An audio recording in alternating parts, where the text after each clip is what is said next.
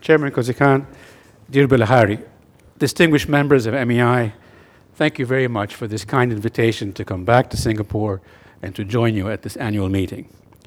It's always an honor and a pleasure to come here, and every time I come both with an opinion to share, but also with a sincere desire to learn from experiences here. And therefore, the title of the event today was particularly attractive to me, given, as was said by the senior minister this morning, the transformations ongoing in our region and in yours. That being said, I'm not a big fan of blind emulation from one area to the other. I think that's a failed practice and one that's doomed to fail, doomed not to succeed, but there are always lessons to be learned. The idea that the world is completely distinct is simply incorrect, and I would argue also that we all live on finite resources that we need to learn how to optimally share because there are consequences. Most of my stay here will be in a listening mode, but to start, since I come from my region, I think it's important that I share with you some reflections on what's happening in the Middle East itself. And as a precursor for some of those who have not met me before, I tend to be a bit blunt. I tend to be candid. Please don't take my comments as being necessarily negative, but I'm an avowed internationalist in perspective, and when I make the kinds of comments I will make today, they're with the objective and the motivation to try to do more both regionally, domestically, regionally, and globally. So my frankness is not pessimism, it's simply a thirst for better achievements as we look forward. To be fair, I will start actually with being very candid about the part of the Middle East that I am mostly affiliated with, in other words, the Arab world, and then move on to the rest of it. First 2 weeks of November 2018, a year ago, over a year ago, were truly a shocking testimony to the state of affairs in the Arab world. A missile had been shot from Yemen at Riyadh. There were foreign interference in Syria, Lebanon, Iraq, Yemen. A prime minister in Lebanon had resigned. There were major campaigns to uproot corruption in different parts of the world. Terrorist attacks were still happening even in my own country, in Egypt, and Libya was completely lawlessness. In effect, what you were seeing there was the breakdown of the nation state. A little over a year since then, with successes in the war against Daesh, the emerging, although albeit inconclusive, reconciliation among Palestinian factions in the West Bank and Gaza, some fleeting indicators of a thaw of the situation in Yemen, a promising consensus in Sudan. Nevertheless, all of this has done little really to calm the anxiety prevailing in the region. In fact, renewed concerns in Libya, Iraq, Lebanon, even Algeria, have raised debates about reestablishing borders in the Levant and have witnessed the reemergence of discussions about not only borders, but also identity politics, particularly in the Levant. All of these are grave fundamental, are indications, of grave fundamental challenges to stability in the region. And they are testimony to the seriousness of the questions being raised as we look towards the future. The Middle East has historically been the theater of numerous foreign invasions. From religious crusades to European colonialism, it has suffered from greedy usurpation of its natural resources by foreign powers, from being a competitive battleground in the Cold War era. Consequently, there are many reasons to blame foreigners for the horrendous state of affairs in the region. These are, however, not the only reasons for problems in the Arab world and the Middle East. Nor is blaming foreigners enough of a response.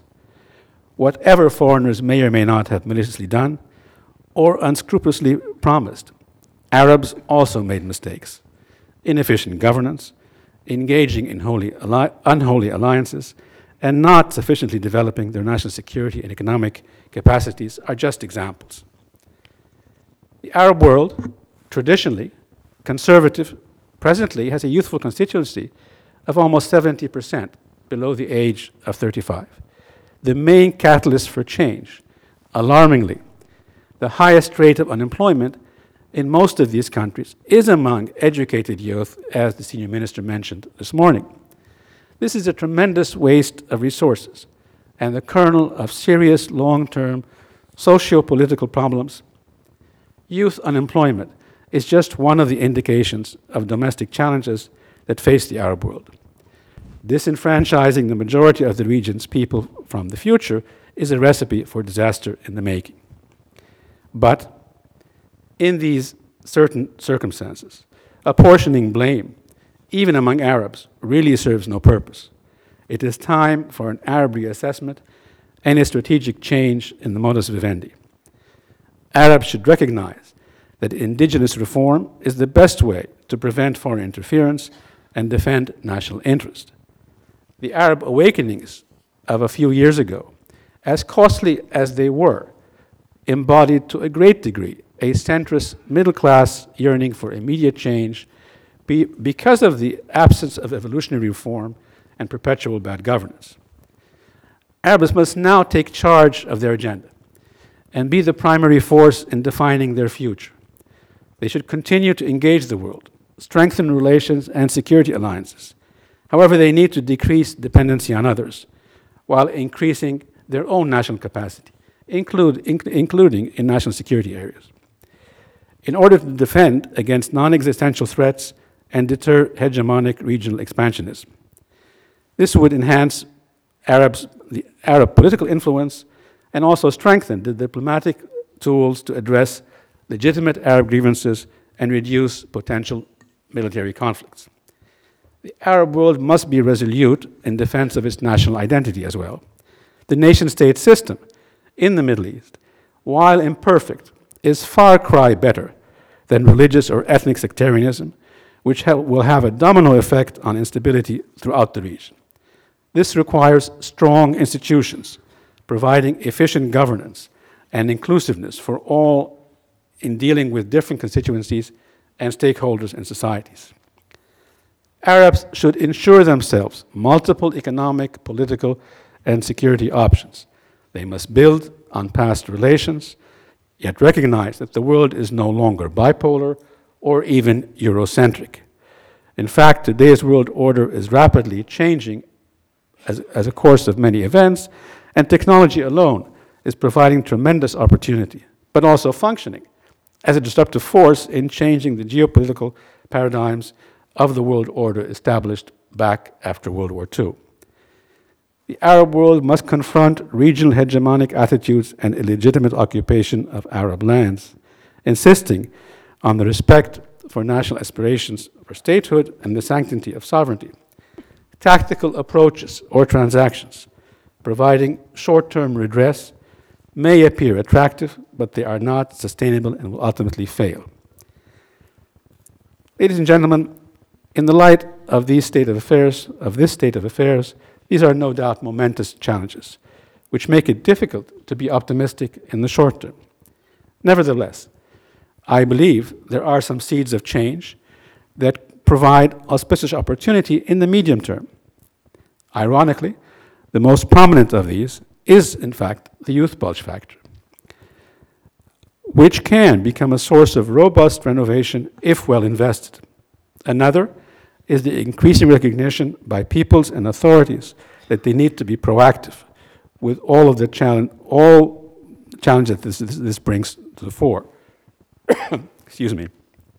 Thirdly, is the emerging economic realism, which is a recognition of the need to live within one's means, as well as the shift from resource to value-added economies, which is emerging, without which a sustainable development program will never meet demand. Fourthly, is the significant investment in infrastructure projects that are the cornerstone of traditional economies and regional cooperation. This is particularly evident, but not exclusively so, in North Africa. If we are to move forward, Arab countries individually and as a group must think and plan strategically in order to face up to existential foreign and domestic threats to their sovereignty and security, but also in order to seize opportunities for exponential growth and sustainable development. It is high time for Arab leaders to lay out their vision for the future of inter-Arab relations, as well as on how they will engage non-Arab members of the Middle East on the important opportunities and challenges prevailing. And last but not least, on how they will provide for better domestic governance for their own people. In essence, if it is to remain politically relevant, the Arab world cannot remain complacent or reactive about the future, be that in domestic, regional, or even global affairs that have implications on the Middle East. Ladies and gentlemen, the non-Arab Middle Eastern players have also witnessed their challenges and transformations. In this, I specifically mean Turkey, Israel, and Iran.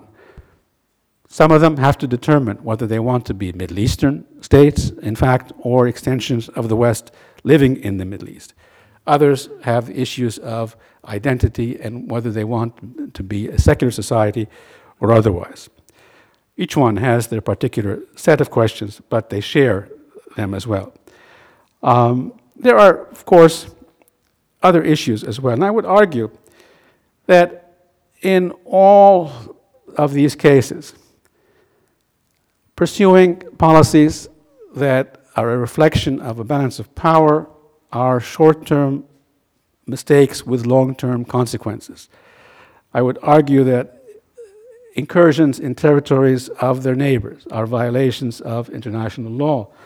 Whatever the explanations are given. I would also argue that trying to pursue regional hegemonism beyond your borders is a recipe for continued conflict in the future. And finally, I would affirm also that occupation is a situation which will never be accepted if you're really trying to pursue for peace and security among nations within the borders of within the Middle Eastern region.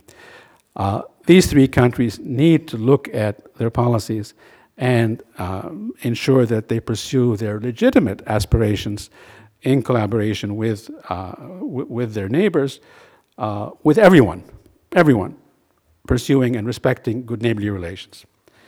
The situation in the Middle East, ladies and gentlemen, is, as I said, beyond doubt of serious concern. And we all share a part of the responsibility in where we are, although maybe to different degrees. But I would bear to add here that as difficult as the situation may be, the responsibility for threats to international order, which reflects our region, an international order based on free, fair, and transparent norms, also, and even more so, falls on the shoulders of the 5 permanent members of the Security Council, which is the body most responsible for the preservation of peace and security. And I would say openly and candidly, I look at with considerable regret that the major powers have tended to apply these norms subjectively and on a piecemeal basis, depending on what is politically expedient. For the international community to move forward in sustainable development, ensuring peace and security, a number of basic principles need to be pursued. A fair, free rule-based system has to be applied without prejudice or preference. The international system, as I mentioned, needs to move from one based on the eminence of power to one based on a balance of interest. Democratic practices, ensuring stakeholders' equal rights of participatory governance are not only possible, but are important, irrespective of the government system or the culture in one region or the other. But let me add here, it's not only at the domestic level that this is required, it is also required at the international level. And finally, on this point, diplomacy in different disciplines and domains should once again become the primary tool for the resolution of conflicts and responding to aggression. Let me, since I've been asked to talk about the Middle East, emphasize a point here. I sincerely and strongly believe that from the Middle Eastern perspective, the Middle Eastern states, all of whom are medium-sized, at the utmost, are best served by a free, fair, rule-based world order. Once again, eminence of power alone is a fickle concept regionally and globally in the long term, and it will not provide security or stability. I want to close with a few pointed observations. My first point is many of the problems of the Middle East, from North Africa, from the Atlantic to West Asia and to the Gulf, are in essence those of bad governance, be that domestic, regional, or international.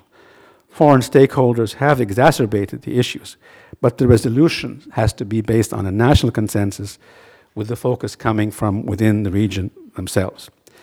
And as we do that domestically, it is important in our choice of policies and parameters, it is important to take into account that our domestic consensus should not have implications that go beyond our borders, because those will ultimately bring in opinions from beyond the region. There's no question, as one looks at the region today, that the situation, for example, in Lebanon, is a seriously complex, delicate situation. It requires a new set of governance, which is not sectarian, which is not based on sectarian apportionment, and this really will require wise decision-making where everybody loses a little bit of influence. Syria and Iraq have seen military violence subsiding, but it's far from becoming a stable situation. I have mentioned earlier that there have been criticisms regarding the policies of non-Arab states in the Levant, and I repeat that. It is important for regional states to deal with each other as neighboring states, looking first, not second, third, or fourth. First at the regional perspective, and then at the non-regional consequence of their actions. Yemen is a case of overlap between domestic, regional, and geopolitical interests, and it's a very complicated situation, but one which, in fact, could be the beginning of a solution or further exacerbate very difficult regional competition. Finally, let me emphasize again, these differences are not about real estate, but about different narratives, national identities, and national rights, and they need to be looked at fundamentally. I'm going to close with points, one of which at least was raised by the senior minister this morning.